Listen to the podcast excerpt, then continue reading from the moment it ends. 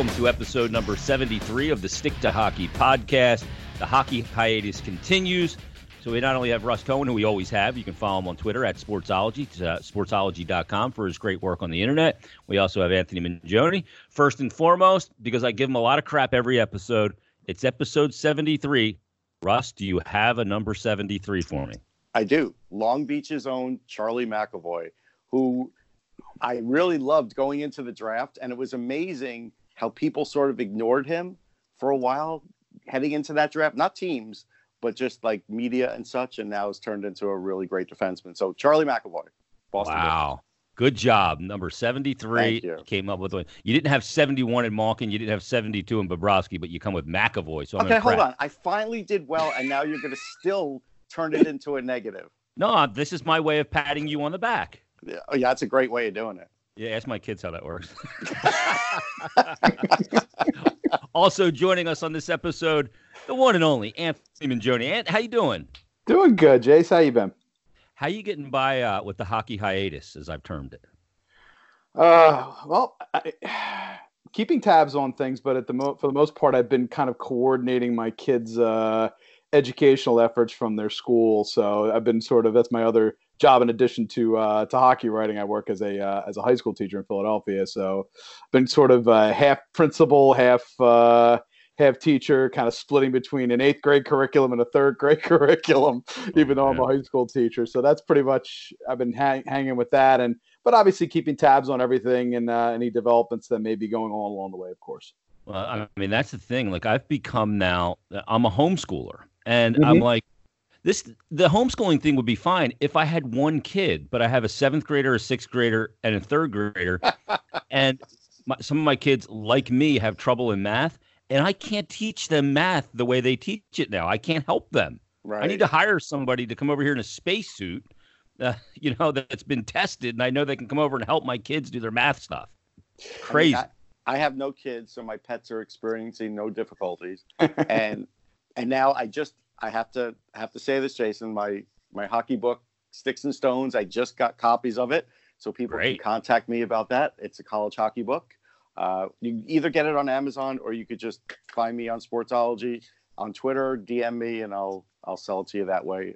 So yeah, it's going to come out April seventh, but I've got advanced copies. Well, that's great because this is a good time with people hunkered down yep. to be able to kind of do things that you know a lot of us Americans don't do much of anymore, and like just sit back and stay off our devices and maybe read a book so they can go to sportsology.com and yep. get all the details or hit, uh, hit Russ on Twitter there yep. and, and, get an advanced copy. Now, will you sign a copy of the book yeah, for the people? Absolutely. Oh. Yeah.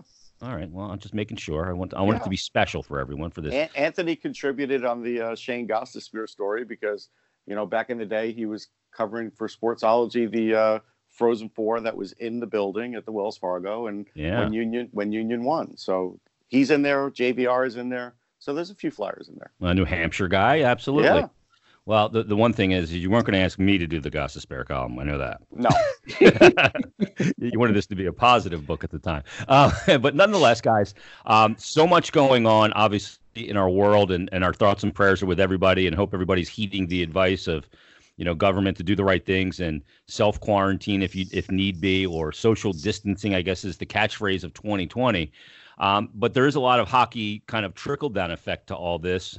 Um, you know, a lot of the the stories that have been coming out, and we've seen a lot of uh, reports of different scenarios for the NHL to make its return when it is appropriate. But I want to start here because you know I, I was looking at Elliotte Friedman's 31 Thoughts column last night, and Fried uh, made a couple of really good points. And, and the one thing that I saw here in his point number 17, he says when it comes to the possibilities for playing again, there are a couple of things that are really important to the NHL. Number one was awarding the Stanley Cup this year, which I mm-hmm. understand. You don't want to play 70 games of a season and not have it culminate. Uh, right. Uh, but he also said ensuring a full 82 game season next year. And as he said, as we sit here on March uh, 18th, is when he wrote it. We have no idea if these things are going to be possible, but those are the targets. Now, Russ, when you see that the, the full 82 game season next year is a very high priority, is that a lower priority though than the Stanley Cup this year?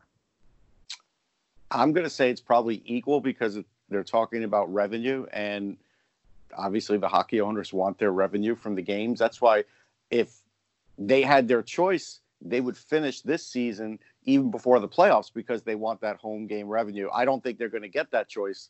So I think that's why they're not going to give it up next year. Well, and one of the things though is, you know, this idea like, well, maybe they can come back because I've heard this in regards to the NHL and the NBA. Maybe they can come back a bit earlier in smaller buildings or without fans, but that kind of defeats the purpose of, I think, what they're trying to accomplish. Exactly. You want to have you want to have that home revenue, as as Russ just in, as Russ just indicated that, you know, if you have an empty building, yeah, you get those games in, but you also have all the things that have to go into it in terms of opening up the building, all you know, and there's other factors that go into it, power, everything else, electricity, yep. cost of, of of the amount of staff that need to be there, how many people do again if you have coverage uh, from media. You have to have obviously there's there's an outlay for that with regards to content and information that goes out. It, it's it it's it's a tough it's a tough decision uh, that that the NHL is really going to be faced with here. Well, I have a solution. Thing... I was going to say, I do have a solution. If they only have like a month left, right after all this, you know, we come back and you know, coronavirus is on the on the downslide, and they have a month to figure it out. Here's a one month solution you you decide one building, whatever building that is. That is the building that the tournament gets played in. There are no fans, at least to start. Now, if they allow fans, great. And then they'll just have to split that up. And just like a, a Frozen Four, like a college hockey tournament, teams just start coming in. They if they can't stay in all the hotels in the same town, they stay in the closest town that they can. You bus them in, and they keep playing, and they keep getting eliminated every day and that's what you do. You play two, three games a day until you get through to the playoffs. They could do that. Okay, so well, but does that serve the, the problem of because because to me every indication in, in the things that I believe the NHL are saying, uh, we haven't heard many owners speak, but there's a supposed players proposal which we'll get to in a minute. But to me, th- this all indicates that the biggest factor in how they come back, whenever that might be, is all related to one thing, and that's hockey related revenue. To get the HRR for a couple of reasons. A, to, to make money and keep the salary cap as high as they can keep it. And also from a player's perspective, to lower escrow. That's the sure. motivation, right? Sure, but you know, they may not get that choice. And if they don't get that choice, at least what I'm offering is they will satisfy the television contract. Otherwise, they're going to be looking for a refund. Well, is there is that a possibility to have refund? You know, in a situation well, like if, this, if the hockey season gets canceled, right, and there's no more games, and it doesn't start again until next year, I'm pretty sure NBC is going to say something. I'm pretty sure sponsors are going to say something. You know, they're going to want something back. Yeah, I wonder if there's some kind of clause in those TV contracts. Uh, but but, but when you look at it, the, the HRR is what's going to drive this thing. Mm-hmm. Um, and and that's just the, the fact of the matter. You know they split profits 50 50 and and i'll get into how you know escrow works. And and sometimes you know players put upwards of uh, they've gone up i think to 22% at one time. And, and it's a big question mark how much of that you might get back. Exactly. And that's the reason why again this compressed schedule that's been proposed um, why it's you know it, it, you know some you know certainly some may look at this and say it's too much to it's too much time compressed but again, when it comes down to the collection of that uh, of, uh, of the escrow of the HRR, you, the window is, is is is definitely rapidly getting uh, smaller and smaller. And it's interesting as I'm looking obviously at the late at the 2019-2020 finishes for late July according to TSN. That's where I can kind of see where Russ's potential proposal might work a little bit with regards to bringing teams into centralized, or at least if it's not one arena, then maybe some centralized locations in this right. case. Right. That's you know not just one place, but several hot spots, and in that compressed schedule, it might work. But again, that's really, as you said, Jason, where things are really kind of playing out for both the players and for the owners. Well, one one area where that could work, you know, the NHL go, it's going to either be in Toronto or Montreal. you know, that's the deal. But yeah, uh, that would be the push, at least from the Canadian perspective. But the where, area where it would work, Russ, to your point, is New York. You'd have Barclays, right? You'd have uh, the Garden, and you have Nassau. And, and you could you could include New Center. Jersey. Yeah. Yeah. I mean yeah. That, that would be a real that's a Carter there. Uh, that's drivable from any centrally located area, either on with the a island lot of ho- with a lot of hotels too. Yeah, a lot of empty hotels mm-hmm. probably right now. To yeah. to be honest with you, so if you're going to do it, that would be the area to do it. That, that's a very interesting proposition.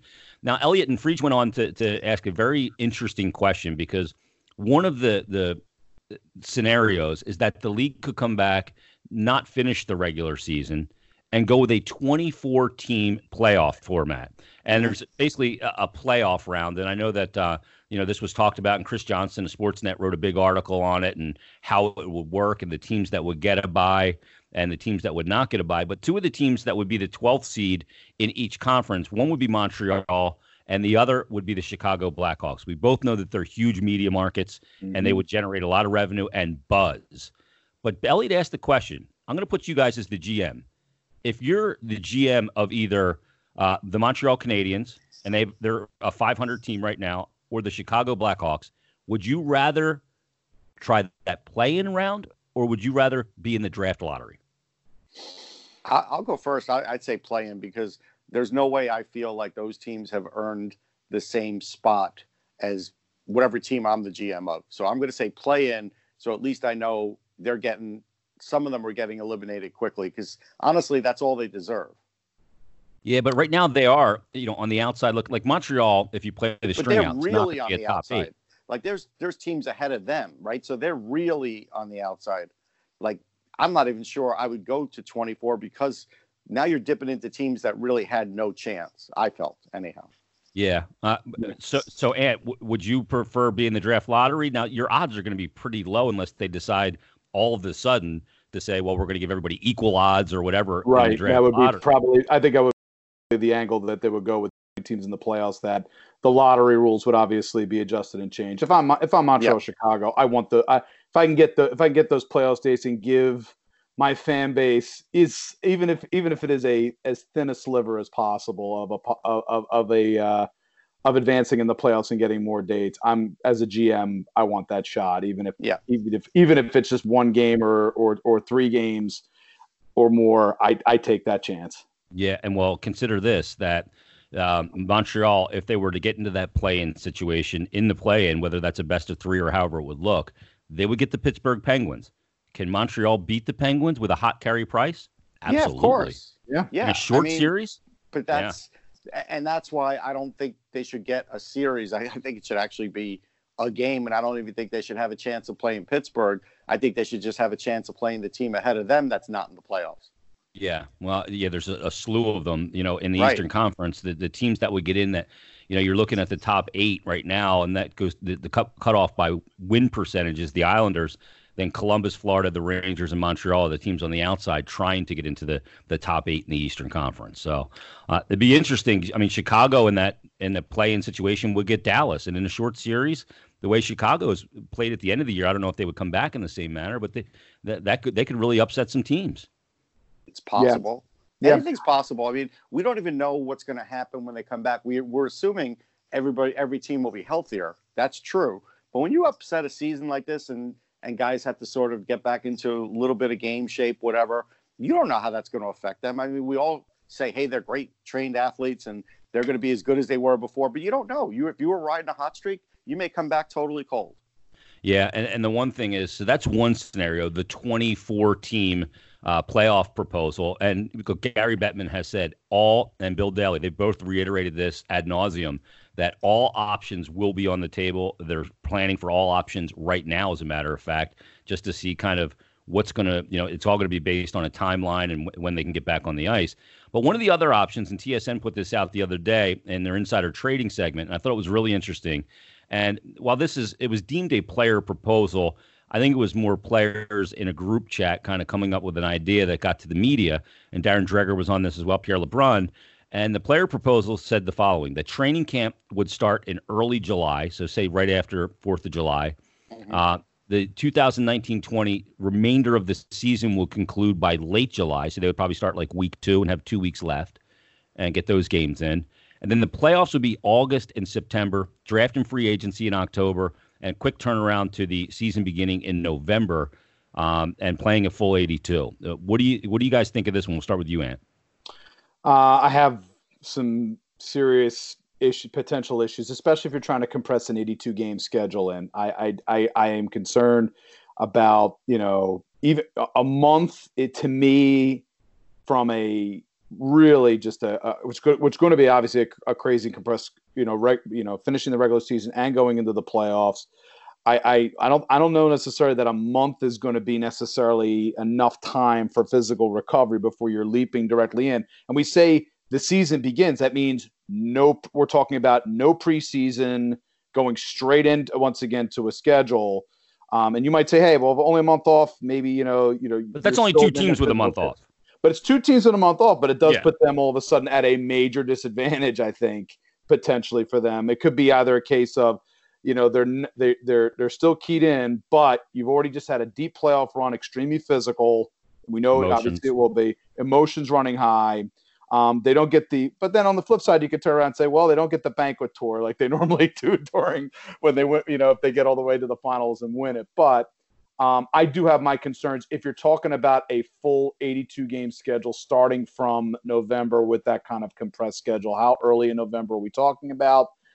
I have my I have my concerns. I I have some genuine concerns with it. Yeah, the, the other thing, and if the Capitals were to win the cup, they would literally still be drunk. oh yeah, that's I true. I mean, parade a week later, and then boom, you're right back on the ice and the, the cup tour, and you know th- that would be some exciting hockey to watch. Ovi would still put up 50 with a uh, a .12 BAC. yeah, I'll, I'll tell you, I I hate the idea, and for a lot of the reasons Ant said, and I'll get into the draft part. So I don't think they're thinking this fully through. Again, even if we're talking about the 05 draft, the way it was with Crosby, they were just at a hotel. Those players at least had a chance to hear their name. Yes, there weren't much media and there were no fans, but you, they still had a draft moment. And in this day and age, there'd be a lot of video. So everybody be able to watch on their phones, television, whatever, however they want to do it. Even if it's a phone draft, they'll figure it out. But you don't want to turn this into Major League Baseball because what will happen is a lot of these kids that you're drafting will be in OHL camps. Like they wouldn't even have a chance to be there. And now you've taken that away from them. And that's a big thing that they've worked towards. I would hate that. Yeah. Well, the other part of that too is there's no development camp. Um, you know, there there's with this whole thing, there, there's a lot of losers in this thing, in this whole thing. We know that. Yes. yes. Um, and there's a lot of things. There's some things about the player's proposal that I do like. Um, I don't like the fact that you got to turn around that quickly to play a full 82. Mm-hmm. But I get why the league wants to do that. They can certainly shade that from November to late June um, next season to not compact that schedule that much and kind of shade and then start to eventually shade it back to normal the following year. Mm-hmm. But the other the other part of this too for me is is not player recovery or anything like that, and because it, it, affects very few teams. The the angle that has the biggest waste of time for me is is a team like Detroit or team or Ottawa. You know, teams that aren't going to make the playoffs, they're going to come back and go through a, a training camp in early July to come back and play ten games and go back on the shelf. You know yeah, what I mean? And then to sit around for two months and right. then come back in November. So I just don't know. Uh, look, I know they want to get it in because they benefit financially. The league does and players do, but that seems a little hokey to me. That element of it. Yeah, I, w- I would concur. I think it's kind of sort of throwing a bone toward the league and sort of saying, "Hey, we want to." We want to max this thing out as much as possible as well. We want to, you know, and, and we're, you know, saying that, hey, you know, we want that gate too because we obviously benefit from that as well. But in the reality of things, re, you know, the motivation to restart and then finish the schedule, Jason, obviously is a very that's a good point in terms of that. Which is why, in many ways, I think why I believe the twenty the the, the I think the twenty fourteen play in scenario actually makes far more sense in this case. Yeah, me too. And and then those I guess those teams that aren't in the 2014 play field don't even finish this regular season. Right, and they shouldn't. Right. Like at this, they point, haven't earned that. Right. They they knew a month and a half ago they were out of it. Like it's just, you know, I'm going to give you this the coronavirus timeline for fans and probably for players. Right. So the first one is, well, yeah, we we hope it's only two three weeks. We'll get this thing back going. We're good. The fan is like, yeah, I'll get hockey back. I forget about the tickets that I had. Yeah, we'll figure all that out then, you know, two weeks later, it's like, I kind of wonder if there's going to be a season. I kind of hope there's going to be a season. Well, they'll at least have the draft, and at least, you know, I have something. And then, you know, you you throw it out another two weeks, and it's like, gee, I hope it doesn't affect next season. Like this is all best case scenario, but a lot of this stuff gets washed away quickly if you notice. Yeah, yeah, it really does. Um, guys, let me ask you this question because we know that a lot of teams and, and teams that were in position to either make a push to solidify a playoff spot or maybe to go on a run or dealing with injuries. Every team deals with injuries at this time of year. Who are the teams that if they do come back and say in, in June, because there, there's a, and again, I, I hate to keep citing Friedge's column, but um, he he does cite this in his column. Uh, um, uh, Adrian Wojnarowski, who covers the the NBA, uh, mm-hmm. put out a story the other day, and what he said was in this story, he says uh, he, he, reported that the NBA's board of governors had a conference call with former U.S. Surgeon General Vivek Murthy on Tuesday. And according to Woj, Murthy explained uh, to the owners that grim potential impact of the coronavirus pandemic in the U.S., but he did leave owners with hope of restarting the NBA season and playoffs before July. So let's go under that, guys, for a second, and if that mm-hmm. is possible, and maybe uh, you know this social distancing and other measures uh, make that possible. Who are the teams that stand to gain the most by players getting healthy right now? That, that you look at, you look at a I team mean, like Columbus. I mean, Seth Jones and yeah. Bjorkstrand. I mean, yeah, you, to me, I'll give you my number one. My, my number one's Colorado. I mean, you're going to get MacKinnon and Rantanen back. Yeah, and Matt Calvert, if you you know if you care. Yeah, but, but you're right. And when you're talking about MacKinnon and Rantanen, you're talking about the two best players on that team and two of the right. best players in the league right. for a team that's really good to begin with already. Yeah.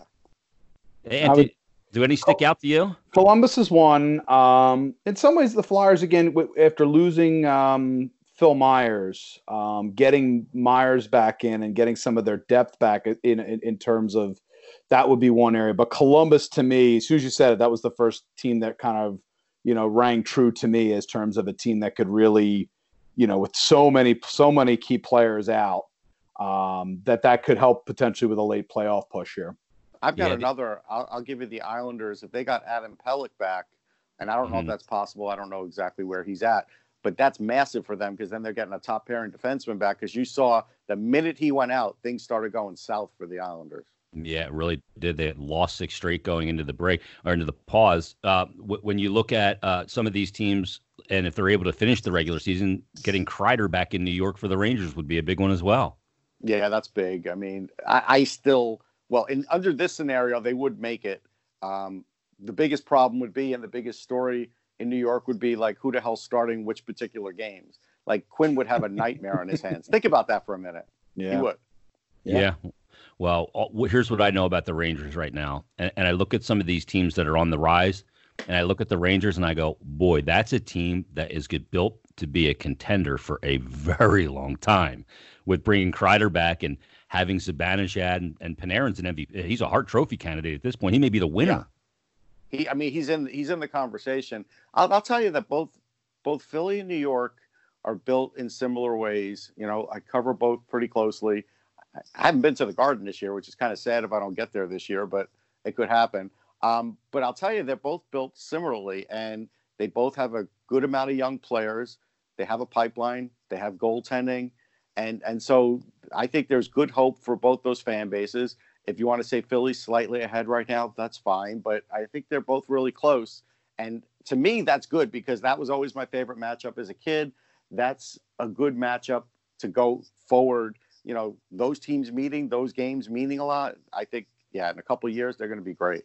Yeah, you got Shesterkin and Georgiev, yep. and I, I yep. don't know how that that plays itself out going into next year. And well, now it's short... been really complicated since he wasn't mm-hmm. traded. Mm. Yeah, that's for you know, like we know there'll be a draft whenever that is. I don't know how active teams are going to be anymore to acquire anybody because, as far as they know, going into the draft, there probably won't even be a decision on the cap. What if it stays the same? Then all of a well, sudden you've got you've got to sign Georgiev to an RFA deal. If you mm-hmm. trade for him, you might not want to do that anymore. Yeah, and that's one thing that that I wrote down here for the episode is, um, you know, Bill Daly saying everything is on the table, but another thing that Gary Bettman said is they're going to do everything they can to keep the cap at eighty one point five because I mean this is unforeseen what what's happened. If you look right. at some teams without the cap going up, or if it's below or well below eighty one point five, there are some really difficult decisions they're going to have to make. Well, yeah. I'll tell you, Oh, go ahead, Ant. Sorry. No, I concur in terms of it's it, it's it's tight. Um, I mean, Philly from from the team that we covered, Jason. Obviously, Philadelphia. There may be some some some initial decisions in terms of the movement that they may make, but for the most part, I think it's been as close as they are. There, there's some contracts that are going to be heading out, and then I think they're a little bit better. It, it, they, they may not be in as dire straits as I would think. But Russ, you were going to say, go ahead. Yeah, what I was what I was going to say is, um, I think I, I have felt in my gut that it would stay the same, right? But it's still a possibility that the revenue doesn't reach to that point. What if we get to a situation where it's up to the players? You have to put your escalator in Ugh. just to keep the cap the same. Yeah. Well, I mean, that's, that's where you tough, get The... That's a tough call for them because then yeah. it's like if they don't, players will lose jobs. Well, players will lose jobs, Russ, and free agents won't get paid as much. Correct. These players that are making the decision, uh, most are locked into deals. So they're going to be saying, I'm not going to lose money so other people can get rich. I mean, we don't know that. I mean, that's a logical thought, but that could be the toughest decision they've had to make since the CBA. Just just to put the escalator in just to keep the cap the way it is. And I'm not saying that's going to happen, but you know as well as I do, it could happen there's a lot of pressure that comes with that too. And oh, yeah. say, say, say it gets upwards of uh, you know twenty percent uh, uh, as an escalator. So yeah. a guy like uh, like Toews, he makes ten and a half million. Let's say he makes ten. He he's getting two million dollars taken out in escrow, and he has no idea uh, if he's going to get any or some portion of that back. Right. That's I mean that's a that's a big check. Yeah. you know what I mean? That that's that's that's real money and a lot of it. So I don't know. Boy, it's a big bone of contention for the players. I know that, and that's why they're going to push to finish this regular season and get the HRR up where it needs to be. Um, let me ask you guys about the the expansion draft and how any of this could affect the expansion draft. You know, that's going to be something that teams got to really. I'm sure they're working on already about protecting players. You know, how how can this affect the expansion draft coming for Seattle the year after and the TV deal by proxy? All right, I'll go first. Uh, we can't even talk about an expansion draft until we actually know a name and see a logo. I am so tired of waiting. This has really pissed me off. I don't care what Anthony says to try and smooth this over. I am so ticked off about this and tired of it that I hope they cancel it. Go ahead, Anthony. Well, the, look, the coronavirus is very prevalent in Seattle. They should call it the virus killers. That would be great. Something, a name. Just give it a name already. Just, just, just get Russ. You know, just, just, just so I don't have to hear about it from him anymore. That's the biggest thing right now. Every time you see Russ in the press box, they have a name yet? It's crazy. Just go with the Sasquatches and call it a day. Sasquatches, the salmon, the, the salmon seekers, the uh, whatever it is. Just I don't have to hear it from Russ any longer. That's the biggest thing at the moment. But really, it's just like I, I feel like the expansion drive. It's like so. It's one of those things where you, initially, when we're in a normal circumstance, Chase, we're, we're, we're looking at it, we're projecting it, and now it's kind of like you know. yeah, you what, what, you, what, what you know, protecting or trying to uh, just kind of keep status quo as much as anything, and then kind of deal with things as it comes. It's just, um, you know, it's going to be interesting. Again, the biggest thing I think is the teams want to obviously make sure that they don't have a redo of what happened with with Vegas. Uh, that's probably the biggest thing. A lot of circumstances that you know I think Vegas took a lot of advantage of and were, were able to leverage into. Again, Gallant had to get that team assembled and get all those parts working to the point of the ridiculous level that it did. But you know, also Vegas is at the same time kind of really extended themselves as a team, and in terms of their, I'm kind of be curious about the the length of their shelf life with as much high end contracts as they currently have. But again, how Seattle's going to structure, what you know, what their focus is going to be. We do know, you know, obviously they've put a lot of investment in their front office. Um, we know that obviously with each hire that they've obviously made, but in terms of projecting out what their plan is in terms of how they want to structure their team, tough to t- tough to say at the moment. Yeah, they're in a really unenviable situation. Yeah, they're going to bring hockey to Seattle, and there's going to be excitement but based on what Vegas did, they're in a position to almost come out looking flat because I can't imagine that they can come into the league certainly in duplicate. I'm not even asking them to duplicate what Vegas did because they got to a Cup final. But when I look at that and I go, they're they're in a position where it's almost a no win. It's really a difficult spot to be in based on the Vegas expectation. You're right. Teams have learned from Uh, the have Vegas they? expansion. Ho- hold on, hold on. Have they? well, you would think, yeah. I don't know about that because if Yeah. the cap stays tight, uh, they might act accordingly and they might do a, a lot of the same things they did before to get out from under. So Yeah. we can't say the teams have learned yet. I'm not willing to say that yet. Well, we know when Vegas had they had the expansion draft, the marquee face was Marc Andre Fleury, right? Right. Right. And we that was based on the situation with Murray and back to back cups, and he was still under contract, and then they eventually extended him. Who's going to be the the face of the Seattle whatevers?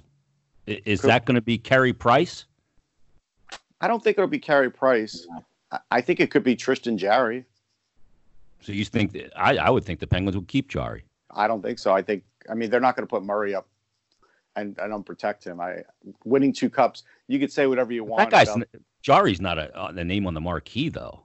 I mean, Uh, he could be. I mean, again, you have to envision that if they do it the right way and they're a young team with some veterans, he's going to make an impact. He's a very good goalie. I just, yeah, that's why a, Pittsburgh keeps him. I think he's better than Murray. well, how are they going to keep him in Murray? They, they won't be able to do that.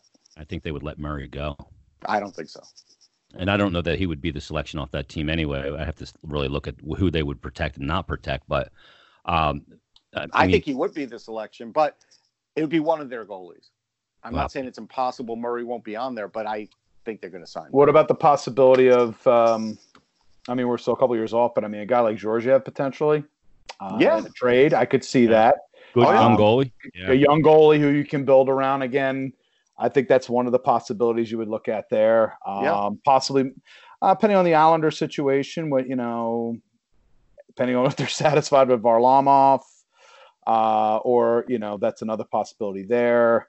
Yeah, because Sorokin could be there already, and so they could Exactly. over Laramov. Yeah. that might be another possibility there. And it gets interesting how we immediately focus in on on on, on goaltending first uh, in this circumstance. But again, we go back to Anaheim, you know, back in the day with Guy who everybody knew was an NHL starting goaltender. And again, most when you think about expansion teams, star forwards aren't necessarily going to be the first thing. Even with even in Vegas's circumstance, it, when you looked at that initial roster, you thought could be good, could be solid, compet- could be a solid competitive roster, but nobody could project that out. Whereas you want to have, you want to at least have one player usually that has some, and and it, and it usually starts from the goal. I think it starts in most cases with expansion teams from the goalie out. Yeah, because so many teams overpay the goalie, and then you know sometimes the juice isn't worth the squeeze when you pay goalies Mm-hmm. upwards of ten million dollars. Which cite Florida as a prime example Mm-hmm. uh, when they when they signed Bob to that seventy million dollar contract, and they drafted Spencer Knight. yeah. Well, I mean, again, you know, I don't think Bob would agree to it. That's the problem. They also gave him all the power, so that's they might have to make one of those crazy trades to give them Bob, and he would have to agree to it, and maybe they'd have to some to somehow give him some financial money to do that. I guess there's a, a chance or a possibility of that. Hey, um, Jay, can I give a uh, shout out? Sure. I want to give a shout out to this guy Kyle on Twitter who decided he would make I don't know some sort of who's got the best Philly uh, podcasts in the Well, it's city. podcasters versus um, radio hosts. guys. That's right. Yeah, yeah. It's podcasters versus radio guys, and somehow so stick to hockey got in there, and the guy doesn't tag me, and and we would go up against Josh Innes, who's a complete windbag, and and we won, and and And not even in Philadelphia anymore. no, I know. I mean, he's, I know that not was the part I found. It's found. like odd. it's John Innes. I'm like, who the heck is John Innes? And even you know, yeah, and and and also Snow the goalie made it through. So obviously, Philly does like its hockey, and so two two hockey podcasts. Unfortunately, off the post, and they didn't even they don't even know it exists. ah, you know, we're we're I know. you know that's We're niche. We're a niche one, but but the point is, we're an a two two Philly Philly based hockey podcasts beat traditional radio, and so that's pretty good. But I just want to say, Kyle, you know, you you started following me, but you didn't tag me, bro. Anyhow, Yeah. that's it. Well, no, it's Ah, but no, so so easily we- offended. yeah. getting soft, Ross. You're getting Yeah. soft. I don't care, man. So yeah, Josh Innes was a three seed, and Yeah. we were a six seed at the Stick to Hockey podcast. Right. Now, Josh Innes was originally from the Houston market, right? And then he came here and lived a short little life here. And I think I'm not, he's not even in the market here anymore, right? No, he's in he's, he's in New Orleans now, I believe. Right. Yeah. Yeah. somewhere down south now, and um, so so we knocked him out in the first round as a six over a three. So who's Um, our next, who's our next opponent? So we go against the WIP afternoon show, a number two seed next, which is Marks and Reese, John Okay. Marks, Mike Reese. Let's, let's start guy. here for people. And, and again, I've listened to the show. It's not a bad show at all, but Ike Reese a few weeks ago asked if Wayne Simmons was still on the Flyers. If nothing else, you vote uh, for us because of that. Thank Good point. And Snow the goalie is going to get Joe Giglio, who does is the night guy at WIP. and That- uh, that's an easy matchup compared oh, to actually, ours. actually, they beat they beat Joe Giglio. I'm sorry, they were Okay, the yeah, I was going to say that's that's five. an easy matchup. Yeah, and uh, but they have to go up against Glen Macnow and Ray Didinger now. Oh, that's a tough one. That's that's That's- one seed. I'm not looking forward to that one. so I, I'm going to put it out now. We're going to get the win over Marks and Reese, and people get out and stomp the vote. Um, and and then we're going to get Macnow and Dinger, and it's going to be the greatest upset since 1980. I love it. I love it. and then that'll take us to the final four, and I don't know who we'll get from there, but uh, uh, I guess voting is going to begin today at three. Uh, round two voting begins today and it'll last five hours. So, uh, but yeah, we're we're not we. Hey, we got one victory under our belt. That's a great thing. I'm feeling good. All right. So before that detour, I have this question for you guys. Mhm. I meant to bring that off of, uh, off the hop though, Ron. I so know. Good on you for doing that. Um, I, I wanted to bring this up. The the TV deal, the American TV deal, is going to be up uh, after next season. Um, does any of this madness and the 82, you know, the, the desire for the 82 games next year, does it play a part in this TV deal? And how do you see this TV deal breaking out? Is it going to be NBC again? Is it going to be NBC and other partners? And what makes sense? Start with you, Ant. I think. I mean, I still think they want to, to be tied in a, a good bit with NBC, but I do think they want to at least, as many other leagues have done, diversify their diversify with some other networks as well. I do. I think they, if they can get some games potentially on ESPN, it wouldn't be a bad thing. Um, so I think there's going to be a little bit more diversification with the new deal. But again, how this all plays out with the ske- with, with, with the schedule coming up, and again, it's business, and they're going to say, hey, if we don't have as much games on the schedule or things are compacted in a way that's going to run up against our other leagues, which is, I think, one of the biggest concerns. I know uh, Chris Terrian had kind of brought that up uh, in terms of scheduling, where you're going up against baseball playoffs and the star of the NFL. Do, do the networks then kind of squeeze the NHL and say, hey, if you want to get any, if you want to get any airtime, you're going to accept something that's closer to our our way of thinking. Okay, makes sense. Russ. I think it's going to be NBC again, obviously with the Comcast thing and everything else. That's they're they're going to win it. I think they'll get an increase. I don't think it'll be massive. I don't think this year has anything to do with it, and I do think that ratings have been good, and I think they're happy with it. So I think I think you'll see NBC now. The ESPN portion, honestly, I don't see anything coming out of their camp that tells me they're going to do anything more than the ESPN Plus that they've been doing, and I think that's what they're going to keep doing. I I think this ESPN thing is a pipe dream. They haven't they still haven't put much into hockey. Yes, they have a couple of hockey podcasts and maybe like three or four hockey people, but you're talking about the 20 football people they have and how many soccer people and tennis people. Like hockey is so underserved there that I don't even think it's their in their thought process to bolster that to try and win this bid. So I I, I think they'll be a part of it, but I think just in the uh, on the Plus channel, and it wouldn't shock me if someone like Amazon gets in on it and says, "Hey, what can we stream?" And maybe they come out with some sort of streaming deal too. Yeah. Yeah that's exactly where I was thinking too, because the dip, you know, you've seen it happen in, in the NFL with the Amazon doing the um, the Thursday night game with Andrea Kremer and Hannah Storm. And they're not calling play by play on the game; it's more of a commentary, which I didn't enjoy, and it wasn't because they were female. But I think in like football, you just like I need the scene set, like down Yeah. and distance, you know, and Yes. situational. And when, when you're used to watching Tony Romo, who's telling you what's coming before it's coming, which I love, Yes. um, to just have commentary wasn't the right way to go for me. Um, yeah, I could see a digital provider because everything's going in that way. As much as maybe Comcast doesn't want to to hear that, um, so they got to get involved in that as well. But uh, I think it's going to be really interesting to see how that plays out and how much it affects the cap and hockey related revenue and all of those things. Um, Russ, I got to ask you about this because obviously with this pandemic, the OHL, the Q, WHL, all uh, you know, junior hockey, NCAA is all shut down and it's not coming back. The AHL is kind of only open right now, or not open, but in the pause because you know playoff teams, if they do come back, want to have that that bench of players to be able to you know draw from. The ECHL uh, ended their season uh, obviously as well. How does all of that affect evaluating players when it comes to this draft, whenever it may be? Okay, so first one is I the WHL didn't say they weren't coming back. They just paused it too. That's what that after it got kind of messy online. They haven't like given up the season. So I don't think junior hockey's completely given up yet, but I think it's on life support. But anyhow, as far as teams, they were pulling guys back anyhow. This time of the year, they would like to see players in the playoffs. There's no question about it. But they have a thick book on everybody at this point, and the only guys they haven't seen are guys that maybe were injured, but they probably did see them in a Hlinka or another another tournament the year before. Now, tournaments like the under 18s, which are supposed to happen in Michigan, that isn't happening. Tournaments like the Hlinka maybe isn't happening either. And that happens right before the draft. So they're going to work off of what they have, which is still pretty pretty potent don't worry about that. I honestly, it's just yeah, there might be a few guys that got injured that maybe they wanted to see an extra two or three times, and maybe they wanted to see him in pressure situations in the playoffs. But other than that, a lot of these guys that they're looking at played last year. They could fall back on some of that as far as how they did in the playoffs, even though it's a year later. So I don't think it's going to hurt teams that much. Okay, so eh, there could be some players that maybe get taken lower that would have been taken higher. People can find value there, but it's you're still looking at this draft class, and it, it you know by all counts, this is a really good draft class. How do you rate this draft class, Ant?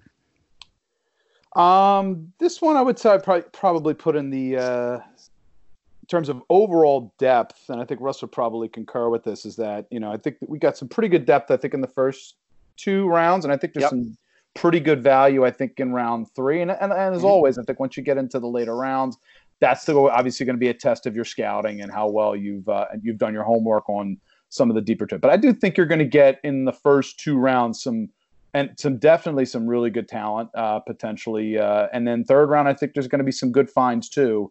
Uh, I'd, I'd, rate this probably a somewhere. I, I can't quite kind of peg it down between an A minus to a B plus. I'm probably leaning slightly closer to A minus in terms of depth, in terms of the fact that you can get through three rounds and potentially have three players uh, that that can really potentially help affect your future. So, so it's somewhere between the '99 draft and the 03 draft, closer to 03 than '99. uh, well, I mean, I, 03, it's almost impossible. Yeah, to, that's an A. That is a goodness God. go if you go to Sportsology. I wrote about the 08 the 08 draft was a really good draft. The 15 draft's a kid. Well, 15's a, a pretty good one. I'm looking at 15. Yeah, McDavid, yeah, Eichel, you've got Marner, Hanifin, oh. Provorov, Werenski, Meier, Rantanen. That is the top, that's in the oh. top 10. The only swings and misses is you know Dylan is, is Dylan Strome. Yeah, um, actually, and Zacha, who's kind of sort of coming along, and then you get a little deeper in there, and then you get you know, you got DeBrusk at 14 to Boston. You've got uh, Barzal at 16 to the Islanders. Connor at the Jets. Chabot at 18. Yeah, it's 14 that 15 or 15. draft in Florida was really, and then you're, and you're scrolling down and you're going to the Konecny at 24. Boeser. Boeser. That I first think, round was insanely was really really good. It really was good. I, I think I'm that's the one I'm going to Detroit. That was that was Evgeny Svechnikov in Detroit, who's a solid player. Eriksson Ek, who's in the NHL now. White, Ilya Samsonov. I mean, yeah, there's only a couple of misses here. Let me check yeah. one more draft. Uh, Anthony Beauvillier. Beauvillier deep there, and then you're getting into the second round. That's where it kind of drops a bit, a little bit. But uh, you have Dermott with Toronto. You've got um, I think I think that is Blackwood with with the you have Mackenzie Blackwood, yeah. Sprong who bounced around a bit, Chillington. Yeah, Kyle Connor's in that first round too, by the way. Yeah, three straight thirty goal seasons. He gets Yeah, overlooked that's out what I'm there. Yeah, time. he's, he's kind of because he's right because he's you know he's in between you know that that that middle part of the draft. There. Like Boston took Zboril. They I mean they took you know they, they took some knocks certainly for the the players that they got. Senyshyn, I'm we're just not sure yet. Zboril is over. You know he's still some time yet. Um, but DeBrusk is Zabora, I think, is a bust. Just to be honest. yeah, but I but DeBrusk I think is a good player. Oh, he's a really Um, good player. Yeah. Yeah, Actually, yeah, that's really yeah, that's that's the one I'm willing to hang my. That- That's the one I think. that 15 draft was really It's the 15. Yeah, I'm getting into even into Yeah. the deeper ends of it. But that first, that front end Yeah. first round, Shillington's there. Because I knew it the was a third. It draft gets a little when I- tougher in the third round, but it's a, it's, After it's a high end first. After I said 08, I knew it was a draft that I couldn't fully evaluate yet because it wasn't at the five year mark. So yeah, it's 15. Yeah, you So- can start to evaluate that one with with the Yeah. way the league is turned into younger players. That's and, true. This is the first, yeah, where, the- where it's where that much, uh, that Yeah. quick, you know, within a three year turnaround, guys are already. Um, yeah. Think of think about that 2015 draft and look at the money some of these guys are making before the five year period's even up. Mhm. I mean, you look at McDavid. I mean, he's making all the money in the Yeah. world. What 13 Yeah. million? Eichel. Eichel's getting Marner's getting Marner. paid. Pro Marinsky got paid. Provorov got paid. I mean, this, Myers, Myers got a good contract. Yep.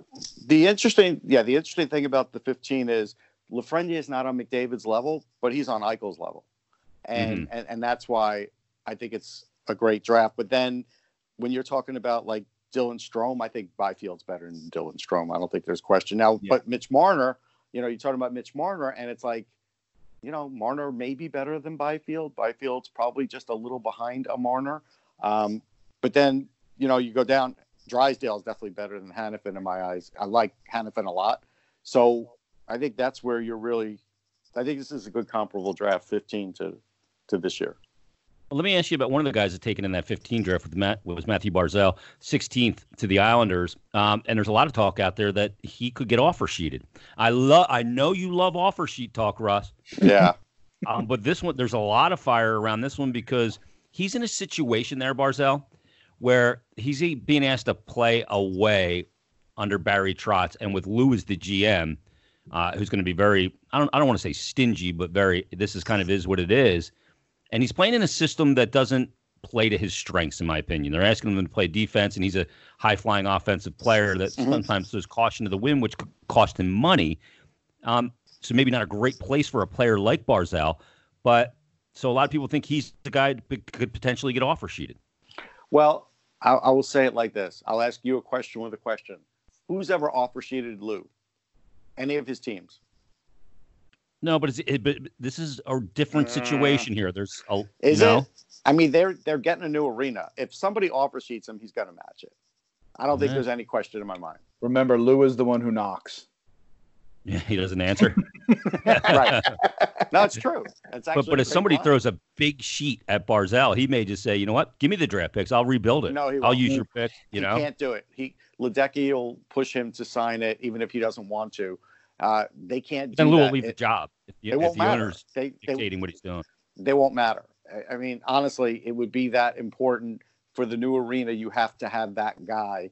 The- If they lost that guy, they have nothing to market the new arena with. And trust me, on Long Island, you need some names. And if they don't have him, no, they'll Well, the they'll other- sign him at all costs. The other part of it is that you lost Tavares. You had a guy, and you Correct. lost him, and then you're going to lose Barz- Barzal.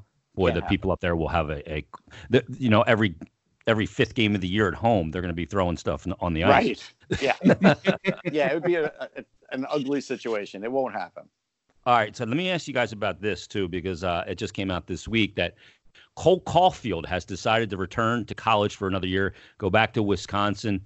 Mhm. Um, you know, a lot of people when he was uh, overlooked a little bit in the first round, you know, ends up going uh, in the mid part of that draft, We're surprised because how good of an elite scorer he is. We know what his, you know, his size issues, but that's more and more less of a, a problem in today's NHL than it's ever been.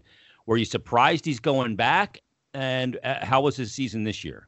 I mean, his season was good. I mean, he was, you know, on pace for like 30, 40 goals. I think he ended up with like 22 or something, something close to that.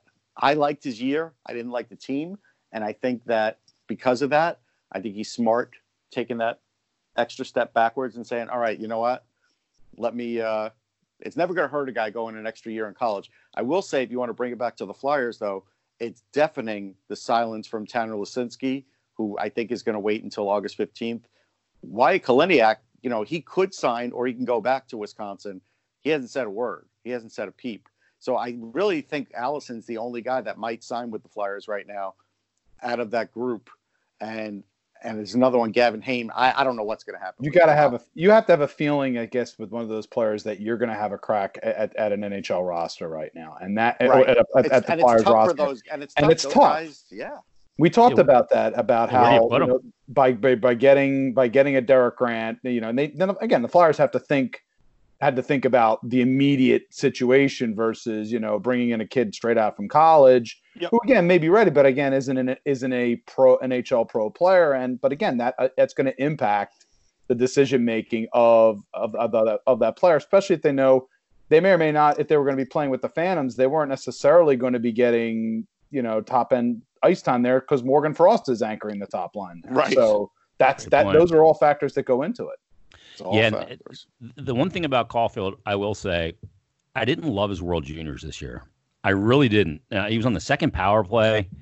He didn't look like the Cole Caufield from the year prior to me. I, Am I right I in that assessment?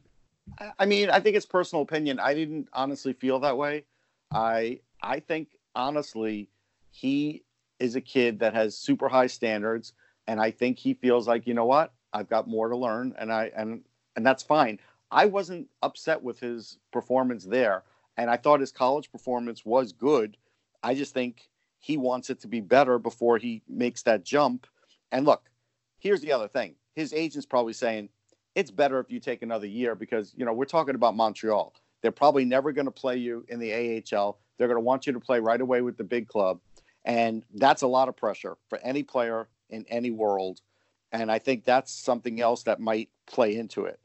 Yeah. So I think you know I think that's what you're looking at. I mean, he had um, 19 goals in Wisconsin, a really good year. I mean, there's nothing wrong with the year he had. He wasn't a point a game though, so I think there is room for improvement there, and that's you know, and that's a little bit more improvement that I thought he needed. I thought he was more ready than that, but that's fine. Every player is different, right? Yeah, and look, I mean, he's a guy that he got out of the gate really good at Wisconsin. First couple weeks, yep. I think I mean, he and so he must have slowed down, or maybe he was dealing with something as well. So we'll see. We'll see how it plays Possible. out for Cole Caufield. All right, last thing uh, for both of you. I, I want you to grab that crystal ball off your broadcast desk, and I want you to tell me how this plays out. Now, Ant, you're married to a doctor. You've got medical advice in the home. How does it play out? This whole thing?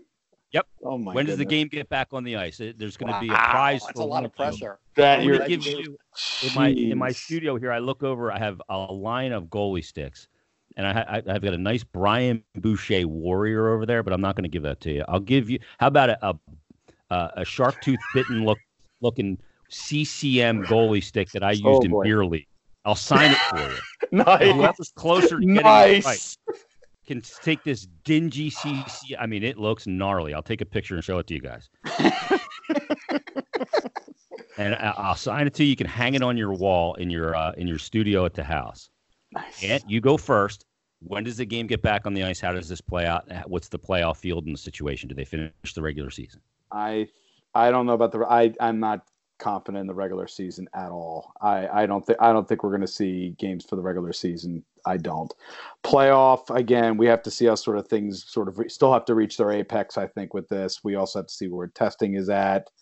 It's a lot of there's a lot of variables that still have to come into play because again we we weren't exactly you know not, not to be political here but again we were we we seemed pretty ill prepared to to, to oh, deal yeah. to deal with the situation so yeah um, I think that's we're looking at probably if we see a playoff begin, you know, the, well, if, if best case scenario, I think late nothing sooner than late May for a camp, and then if we start the plan, probably early. It would be have to be sometime in June. I really think so. If it happens, if if it happens at all.